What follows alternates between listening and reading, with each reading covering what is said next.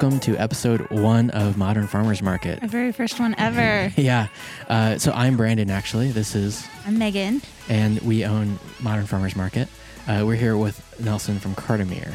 Thank you. Thanks for having me. Yeah, definitely. So this is, uh, we're releasing this on the day that we release the new name, everything else. A lot of Um, big stuff happening today. So Yeah. Well, and a lot of big things happening this week. Uh, I know for people that listen to this later, uh, it may have passed, it may be totally gone, not be a thing anymore. Um, but right now we're going through like coronavirus and everything, uh, COVID 19, as they call it.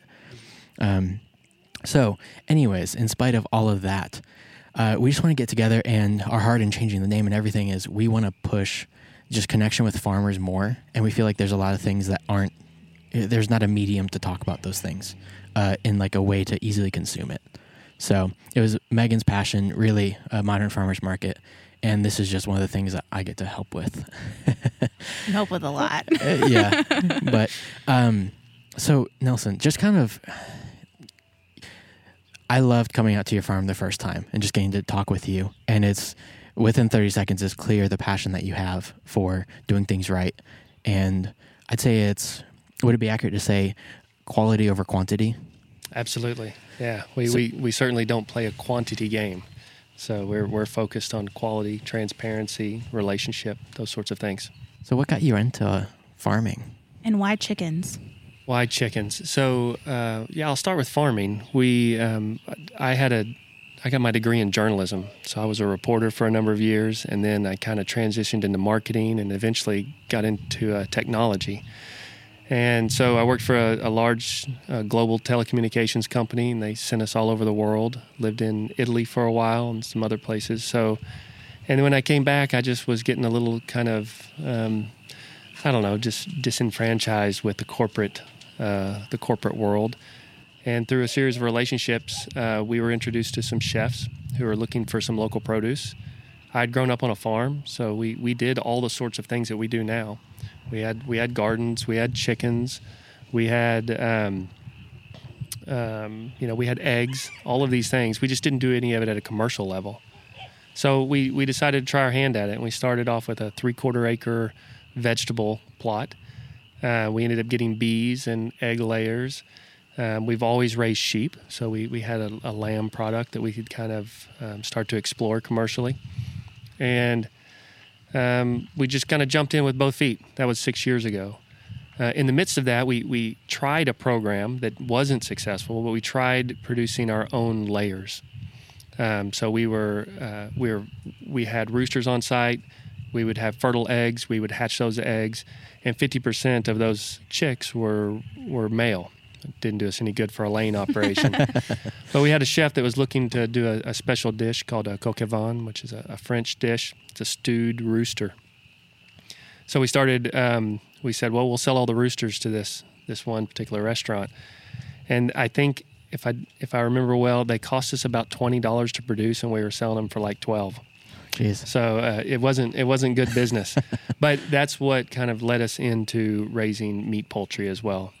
Um, I enjoyed doing it, and I realized that if I was going to do it, I needed to do it well.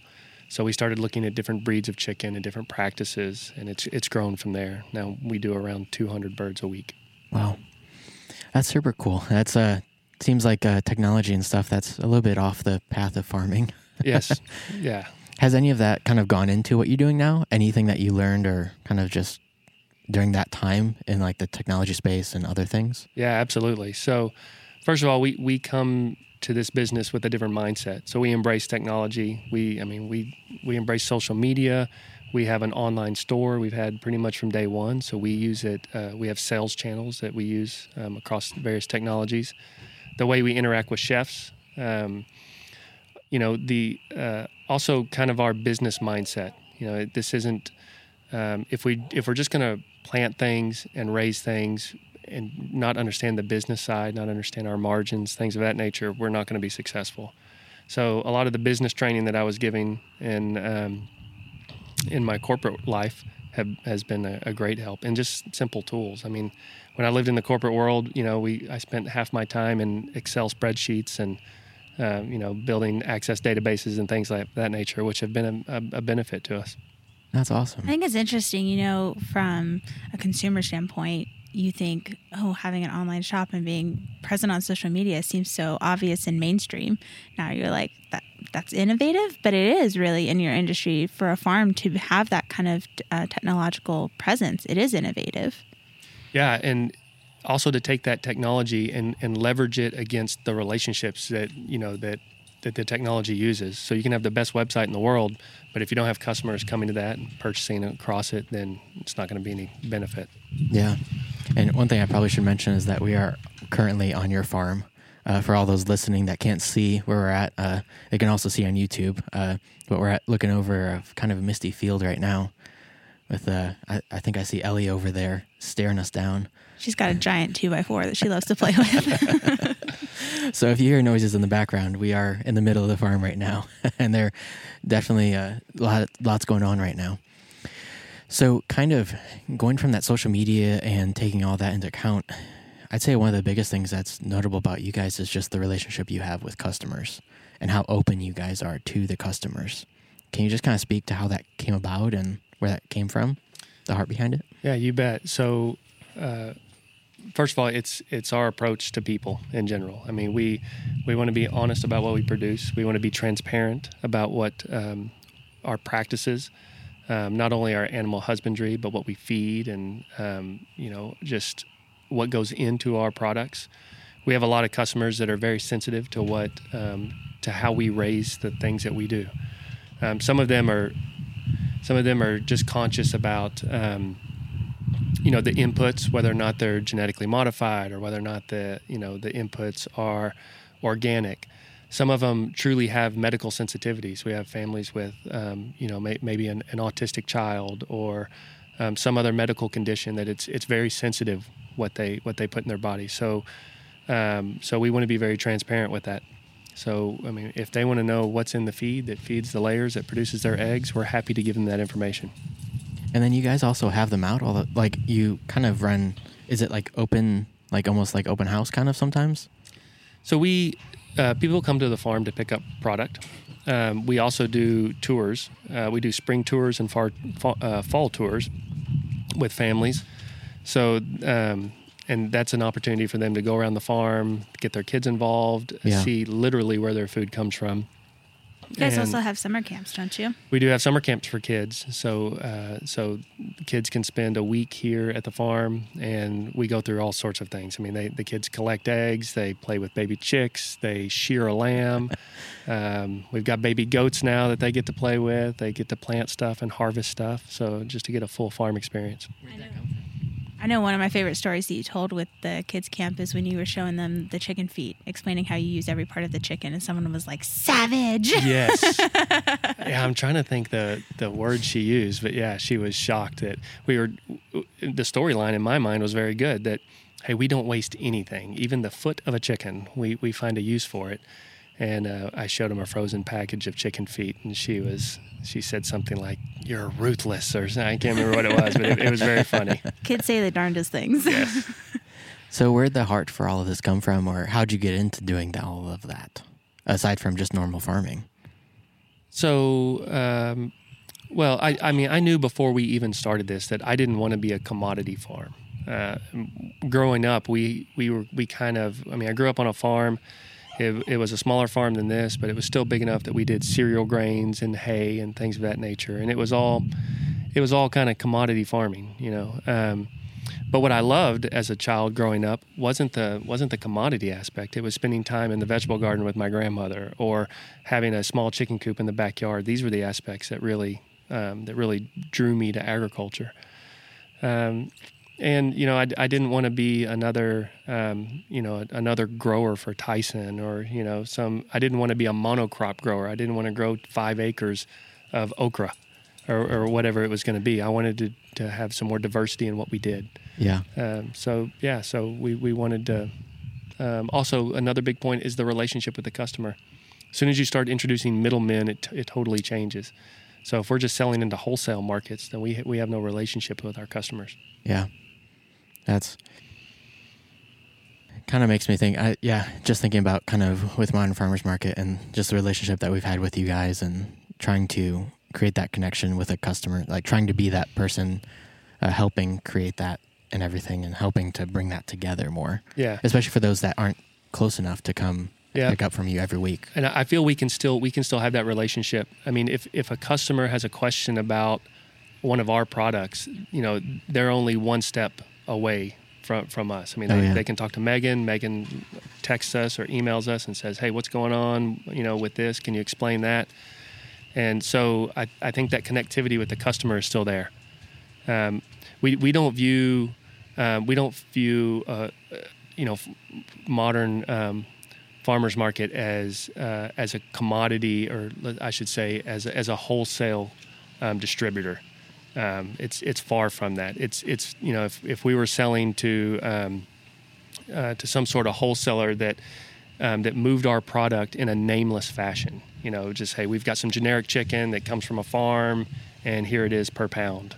Um, to me, that's a wholesaler. But someone that goes out of their way to represent us and represent our brand and what we do, that's that's far from being a, a wholesale, um, you know, distributor. Yeah, it was funny because you were the first one that I met when because when Megan had started Modern Farmers Market and was working with all of this, or when we came in and started helping and everything, it, you were the first person I had met really through that whole relationship, and just talking to you, it was I loved getting the chance to just kind of see. I, I grew up on farms as a, like when I was really young, and I helped. It was mostly hailing, uh, baling hay. That was Mhm. mostly all it was. Uh, so it wasn't it wasn't like animals, and I think we had like one or two steers that I helped with, and that was about it. But uh, it was just kind of cool getting to kind of reconnect to that and get out here and be with the chickens. And I know Megan hugs the goats every time she's out here. Has her little cry. you know, there, I think there's something natural about it, and there's something kind of fundamental in the human spirit. I mean, even when we have you know families from the city come in for camps, and those kids and the way they interact with animals and nature, it's you know, it's very natural. It's very, um, it's it's a wonderful thing to see. I yeah. think it's refreshing when you know you have so much of the controversy around you know especially chickens like chicken farms and how they're you know they're cooped up and their beaks are clipped all this different stuff. There's so much controversy and i feel like most of the population knows about that right now. And it's refreshing to come out and see a green field that the chickens are just hanging out on. And you know we walked out with you and you would just stumble across an egg that they laid in the grass and you're like little suckers like they're not supposed to lay Right. eggs in the grass Those are the disobedient ones.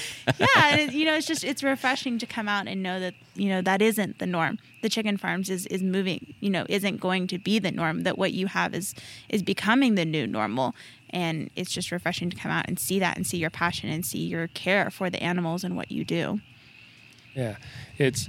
I, I think human nature is to, you know, there's this this constant effort to innovate and to make things more efficient, and those are good things. But there comes a point where innovation and efficiency, um, the the quality of life for animals and the quality of product starts to suffer under certain innovations and efficiencies. We're always trying to innovate what we do at the farm, um, but there's there's times where um, you know where I'll have an idea and I'll think, man, if we just did this, it would save us a couple of man hours a you know a day. And I, I step back and I think, yeah, but is is it really the benefit to the animal? So we have to always keep that in mind. Yeah, I, me and Megan, as we were kind of talking about switching the name to Modern Farmers Market, we were talking about. I started. I don't know where I started comparing this to, but I started comparing it to like haute couture, uh, which is like high fashion and stuff. I You had to ask what that was first. yeah, I didn't really know what it was. Yeah, we, we don't wear much of that. yeah, but it was essentially like the idea to me, the parallels of like farming and the way that you do it is the parallel would be. Well, okay, my headphones just got yanked out. Oh well, that's uh, Our life. herding dog just jumped on him and stole his headphones. Okay, we're good Didn't again. know you needed a herding dog for chickens, did you? um, but anyways, so uh, I started comparing it to that, and the parallels that I saw personally were uh, they're very much about creating something and creating it to the best possible standard.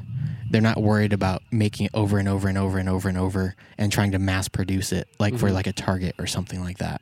And to me, it's like very much we're going back to that in farming almost, where it's like how can we create the best thing for everyone involved and not sacrifice quality while we're doing it. and at the same time, making something special and memorable and, and out of the norm and Yeah. experiential.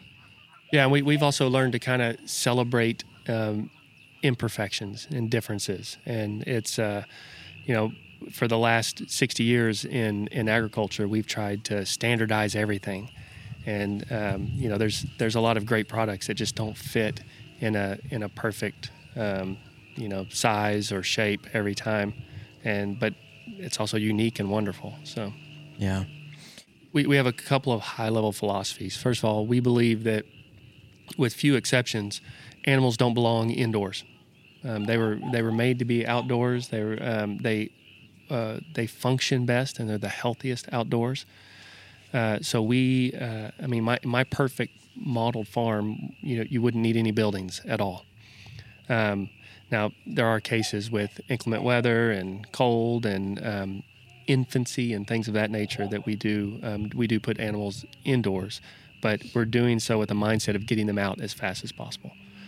Um, so uh, beyond that, we try to look at look for relationships between animals and between um, uh, maybe animals and crops. So, you know, for instance, I mean, a, a clear one is we uh, we have chicken brooders. So when the chicks come in, we put them in a in a small in a small house that we can keep them warm uh, for a few weeks, and then as quickly as they're feathered, we we move them out to the pasture. Um, that's meat birds or layers. The the soil and the shavings that we take from the floor of that brooder, we compost those, and those go back to the garden. Um, as we raise vegetables and we clean vegetables, and whether we're topping some sort of root crop or we just have we're just cleaning off vegetables, we end up with greens that go back to the chicken. So we complete the cycle. So we're always trying to look for those relationships and those marriages between different animals. The the chickens, as we move those across the pasture, they're giving us nitrogen and phosphorus that's producing better forage. That better forage creates healthier lambs. The lambs take the, the grass down to a level that chickens, um, let's say, flourish. Chickens don't like really high grass. So if we can give the top eight inches of grass to the lambs um, and leave the, the bottom three or four for the chickens. So again, it's just these, uh, these complementary relationships, and we're always trying to discover new ones. I think, to be honest, it was knowledge that we had as a country and as a, as a species um, hundreds of years ago, and through you know through a lot of um, you know just kind of focusing on efficiencies and modernizations and things of this nature, we've lost a lot of that knowledge that we're rediscovering. So That's really interesting. Kind of going off of that, where where do you see the state of farming in general today, outside of the current like this past week? yeah, this yeah this was an interesting week. I, I think there will be a continued trend towards um, sustainable farming, towards um, local purchasing of farm products. I don't think it's a fad. I don't think um, you know we, we see things come and go. I, I think this is here to stay. The the form that it's in, I think, may evolve. I mean, just what what y'all are doing, um, and we, we we can talk about you know Cartermere's relationship with Modern Farmers Market and, and how that changed one of our fundamental models and how we deal with, with customers. Uh, we can talk about that in a minute. But um, I, I, think those models will change. One of the things we've discovered with agriculture is um, that there's a reason why big ag is big ag. I mean, you know, if, if you're producing millions of chickens a year, um, irregardless of your husbandry and, and thoughts for the, the animal themselves, you create massive economies of scale and efficiencies. Um, it makes it very difficult for small farms to compete on those levels. So, uh, the degree that small farms can work together to try to try to foster efficiencies amongst them, or just information that allows a farm just to move kind of from a hobby level to uh, you know to a viable farm level. That doesn't mean becoming a Tyson, but just getting big enough to uh, to be financially viable. Um, the, these are important things, and sometimes it's just a knowledge share. Um, you know, one farm saying, "Hey, we did A, B, and C, and that got us to where we needed to be to be actually be viable." So, um, yeah, it's here to stay. I think it's going to have to evolve a little bit more, and and some a um, little bit more knowledge be shared. yeah. I know one controversial topic that's kind of out there is is can organic and sustainable farming really feed the world basically uh, what are your thoughts on that and what, what would you say to people who would take that stance Yeah, I, uh, I have a very strong opinion. Um, it's my my opinion is that um, commodity farming, modern farming techniques can't feed the world. Uh, we we are depleting the resources very fast. Uh, there, there's a story that I, I, love to tell, and it, it, happened in this area. And um, it was a, a, neighbor of ours. He was walking through a, a pasture with um, an old man, and um, they uh, he was showing this gentleman um, a field that that that man had plowed and and raised um, cereal grain crops when he was young. So so this man was walking through a pasture that what that he had been on his entire lifetime, and they came across a well, and um, the old man said, "I I remember digging that well." And um, when we dug that well, we had to go through 12 feet of topsoil before we hit rock. And they were standing there at the rock. Yeah. So in one lifetime, they lost 12 feet of topsoil. Um, and it just can't sustain itself, let alone just the, the, the, chemicals and the other things that we're putting in the soil. I mean, any you know any microbiologist will tell you that we're we're literally destroying the soil with our modern practices. So uh, there's also been a lot of um, research done, and over over the long haul, organic outpaces conventional farming every time.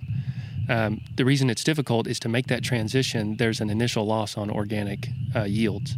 So if you're trying to go from a conventional farming practice to a organic farming practice, your your yields and your income are going to be lower for two or three years. But in the long haul, you're going to make more money. You're going to spend less money on chemical inputs, less money on um, on fuels and things of that nature, and your yields are going to be better and uh, more profitable. Mm.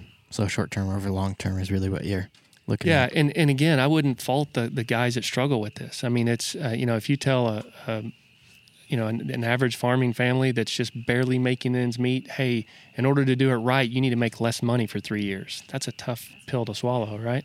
So, um, but we're going to have to figure out a way to do it. I, I think, I think the you know as, as much as I hate to lean on the government, the way that our incentives are created in agriculture are, are dead wrong. If we could incentivize doing those things right, um, I think we could get help people get past that bubble and produce products that are better. Is there anything that we as consumers can do? Yeah, the the biggest thing is supporting um, the, the the people that are doing it right, and and demanding you know those sort of products. Um, they you know it's tough in dealing with a local farm isn't as convenient as going to Walmart and having everything in the world in one place.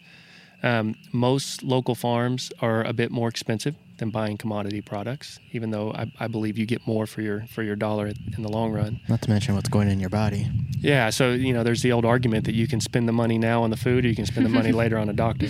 Yeah. Um, I, I think also, um, I think if the consumers demanded um, more honesty in terms of labeling and things of that nature, you know, the the, these big lobbyists get a hold of a lot of our information around agricultural products and they manipulate them.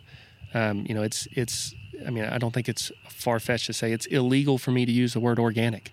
Yeah. You know, and unless I go through jump through a lot of hoops that the government has set in place. Um, meanwhile, people who uh, who are much less organic and sustainable than we are get to use that word because they have the money to do it. I think there was. Uh, do you remember Super Size Me? That, oh yeah. yeah. Just gonna bring this up. Well, and then so he just came out with another documentary. I don't know if you saw that. I don't. Uh, I don't have much time for television. He's busy uh, running a farm. well, basically, he was like, "What would it take to run a restaurant now, a fast food restaurant? Um, and what decisions am I going to have to make if I'm running a fast food restaurant, like a like a Cane's or McDonald's or something like that?" And he built his own restaurant, and he was just authentically truthful the entire thing, and like basically he was showing the hoops he had to jump through to make basically he ended up starting a chicken farm. Then he did everything else along with it. Then he's like literally for them to be free range it had to be two feet by two feet outside of there. They didn't even have to go out there if they don't want to.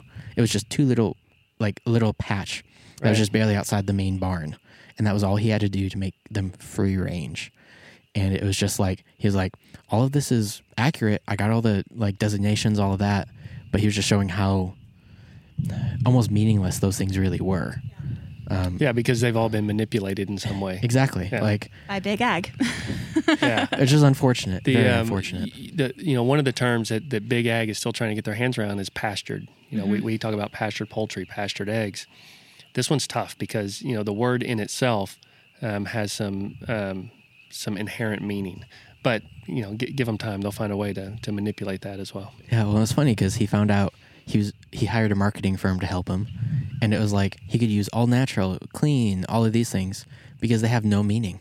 Right. Like they mean nothing to anything, and it's just words you can blatantly use. And that, like, uh, I don't even who's the governing agency for all. USDA. Yeah, so they won't ping you if you say words like that because it doesn't actually mean anything. Yeah, really. all, all natural has more to do with how things are processed than how they're produced. oh yeah, oh yeah. It was a uh, yeah because he said No like hormones. no hormone, no hormone added was It was or- illegal to do anyway, so you everyone can say Well, it was that. only the way you processed it, though. Yeah. Like it wasn't technically the way that it was raised, Right. which was weird. Like it was just super odd the things that I saw that he had to go through to like get the designations, Mm-hmm. and no one even came out and checked his farm to get the designations. They're just like, "Did you do it?" He's like, "Yeah," and they gave him the designation, and like, I'll have to watch it. yeah, it was pretty. It was interesting for sure, and it definitely made me be like, man, like, how much harder is it now for you though to compete with all that stuff?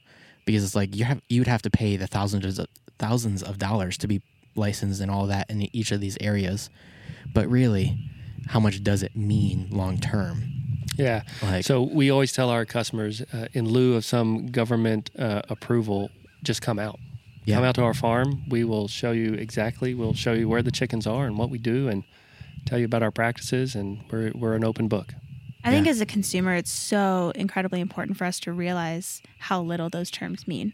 I still have customers asking me, "Is is your stuff certified USDA organic?" It's like, well, some of it is, but like, really, that's not what you should be asking.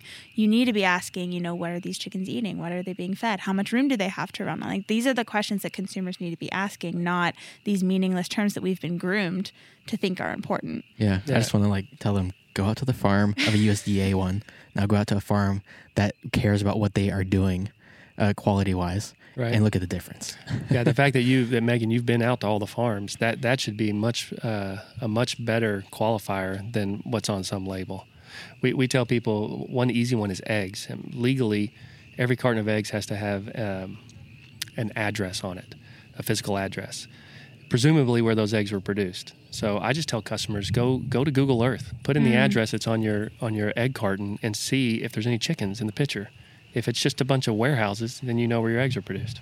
Interesting. So that's everything. Yeah. that's all all eggs everywhere, like from Whole And it- Foods, all that. In America, yeah, they it, find any carton. It has to, even ours has to have an address. So Interesting. Wow. That's a challenge to all our customers. Find out if you're not getting eggs from Cartermere, why? Where Or- are you or- getting them from? yeah, I mean, so we- we're not the only pastured, you know, egg producer in Texas, but certainly go go look at the address. Yeah. Put it in a Google Earth. Take a look.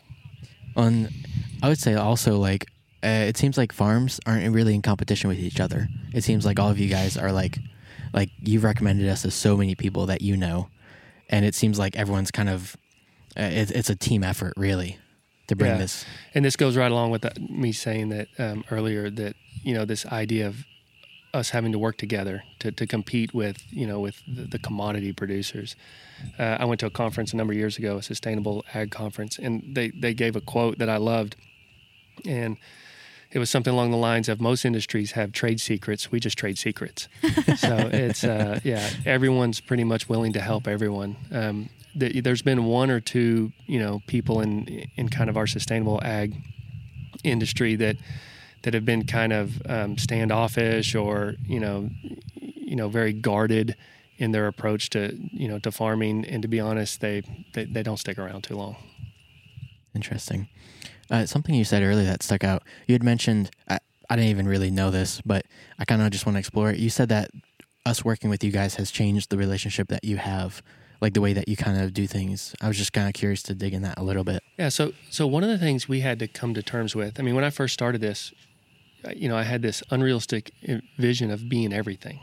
So um, I, I'll give you a, I'll give you two or three examples. We uh, when we first started the farm, we created a seedling room. So it's a 50 foot by 12 foot, fully automated, fully heated seedling room. We could start 15,000 seedlings in it and um, and that's how we did all our seed starts. So we started on December first, preparing for the spring, and I got to looking at it, and the seedlings. First of all, they were all in indoors. Um, they were grown under lights. A lot of them came out very leggy, rather weak. And, um, you know, even once we got them transplanted, they just didn't catch up with, with you know, seedlings or even seeded things that we, we would plant. Meanwhile, I was introduced to a, a, an Amish family in, in Oklahoma that produced beautiful seedlings for, for pennies compared to what I was spending for the labor and you know, I started to recognize, hey, there's there's other things that people do much better than I do that can complement what we do. So we turned our seedling room into a cool room for eggs, into a tool room, and we've, um, you know, we we recognize someone can do it better. The same thing with hatching chicks. Uh, you know, at the level that we do, I wouldn't want to be a chick hatchery today. There's people that are just much better at it than we are. And one of those things is, you know, our retail sales. We used to we used to have a distribution model where we would we would sell uh, our products online on, a, on an online grocery store, and then we would distribute those around uh, mainly North Dallas area. And we would put big coolers in front of people's. Um, we, we would have what we called a host home, and you know, in the middle of September, it'd be hard to keep it cold, and you know, it was it's just something that I came to the conclusion we weren't great at. Um, and then, you know, Megan started with um, I think the first time we were really we were introduced to you before you started getting some of the the equipment that you have today, but all of a sudden she rolled in with this beautiful refrigerated truck and everything was done well and professionally and we talked about it here and we we said man they, they can do a better job at this than we can. So in essence we handed off almost all of our retail business. Um, uh, to modern farmers market so we still want our customers to be able to come to the farm and pick up from the farm which we do but literally every other retail sale pretty much goes through y'all, and and it's been a it's been a great complement um, to what we do, and it's one of those things that y'all do it better than we do. So, and uh, has that helped you guys in any way? Like do what you do better? Yeah, it does. So not only um, not only do we get to deliver our stuff uh, to people in a more professional way, um, we it the time that we were spending, which is you know probably a full day a week, um, we can now focus on actually producing products, um, which is what we love to do. So yeah, it's it's given us time and opportunity to do that, and it's increased our professionalism through y'all. That's think, super cool. I think honestly, that's why that's one of the reasons that you guys are such a great um, partner with Modern Farmers Market is because you have that understanding that you know you don't have to do everything, but what you do do, you need to do well. Mm-hmm. And it's, you know, we're not trying to we don't have our own farm where we're trying to raise cows and chickens and produce and all this different stuff. We're finding the people like you guys who are doing it right. Um, and then we're just, you know, stepping in, doing what we do best so you guys can do what you do best. So, kind of going off of all of that, bringing it briefly to current events, coronavirus, all of these things that are happening right now. How how has that affected farmers? So it's um, you know, it's one of those things that the effects are broader than we might think. I mean, so the simple effects are sales go down, right? That's what people assume. It the way we've modeled our business, we started off wanting to be a chef's farm. So the idea is that we were going to be a chef's farm, and then we were going to sell everything the chefs didn't buy retail. Um, and to the, in large part, we've kept that model. So probably 90% of everything that we sell goes to kind of high-end seasonal restaurants in Dallas and Fort Worth. And within about a two day period, our sales dropped, I'm going to say 95%. We have one restaurant that's um, in a position to. That hurts. Um, yeah. One restaurant that's doing home delivery. So they were able to switch the model really quick. Um, but pretty much 100% of our customers, other than that one, just called us up and very apologetically said, we, you know, we, we can't buy anything. So the problem for a farm is then you start um, under in a situation like this is what that means is cash flow stops um, in a in a protein based farm and it, it's true to all farms to a certain extent but a farm that sells proteins like ours the the layers still have to be fed whether someone's buying the eggs or not um, our our meat bird operation even if we turn off all chick orders it's about eight weeks to move those birds through the system so we still have to feed uh, we, we normally have around 3,000 birds on site, so we got to feed those birds for eight weeks. Uh, and you well, just, if you stop, it's then in eight weeks you're going to have a shortage if things pick back up, right? N- no, it's it's just about animal husbandry and and, Mhm. and making sure that those animals are properly cared for during those eight weeks. They still have to eat. They still have to be moved. They still have to be cared for. So, uh, so and we still have to pay for the labor to do that. We still have to pay for the feed to do that. Meanwhile, the cash that we would have normally been getting from our customers purchasing from us is just being stockpiled in freezers in the form of chicken. Um, so, uh, so this is the problem when you know uh, you add to that. You know, we, we call our feed company and we're like, okay, so what's the current feed situation? And they're like, hey, everyone's scared. Um, we're getting feed calls from all over the nation. If you want feed, you need to put in your order, um, you know, immediately, and you better get you know a couple of months worth of feed because we don't know what's going to happen with interstate travel and all of these things. Which just adds more to your cash flow problem. Right. So no one's buying, If that and meanwhile we got to turn around and you know buy forty thousand pounds worth of feed. So yeah, so it's all these kind of dynamics that you're trying to figure out, um, and I, I, I would be lying to you if I told you I had it all figured out. Well, and I was going to ask you what we can do as consumers to help, especially in this time. But I feel like just, and the thing I think a lot of people also don't realize is you're local. Like when they buy from farmers like you, it's buying local and it's going right back into our community. Whereas if you buy from a mass grocery store, a mass place like that, it's not going back into our community uh, as much as they do stuff to like the corporate places try to bring back stuff into our community, which I, I honor. I think that's great.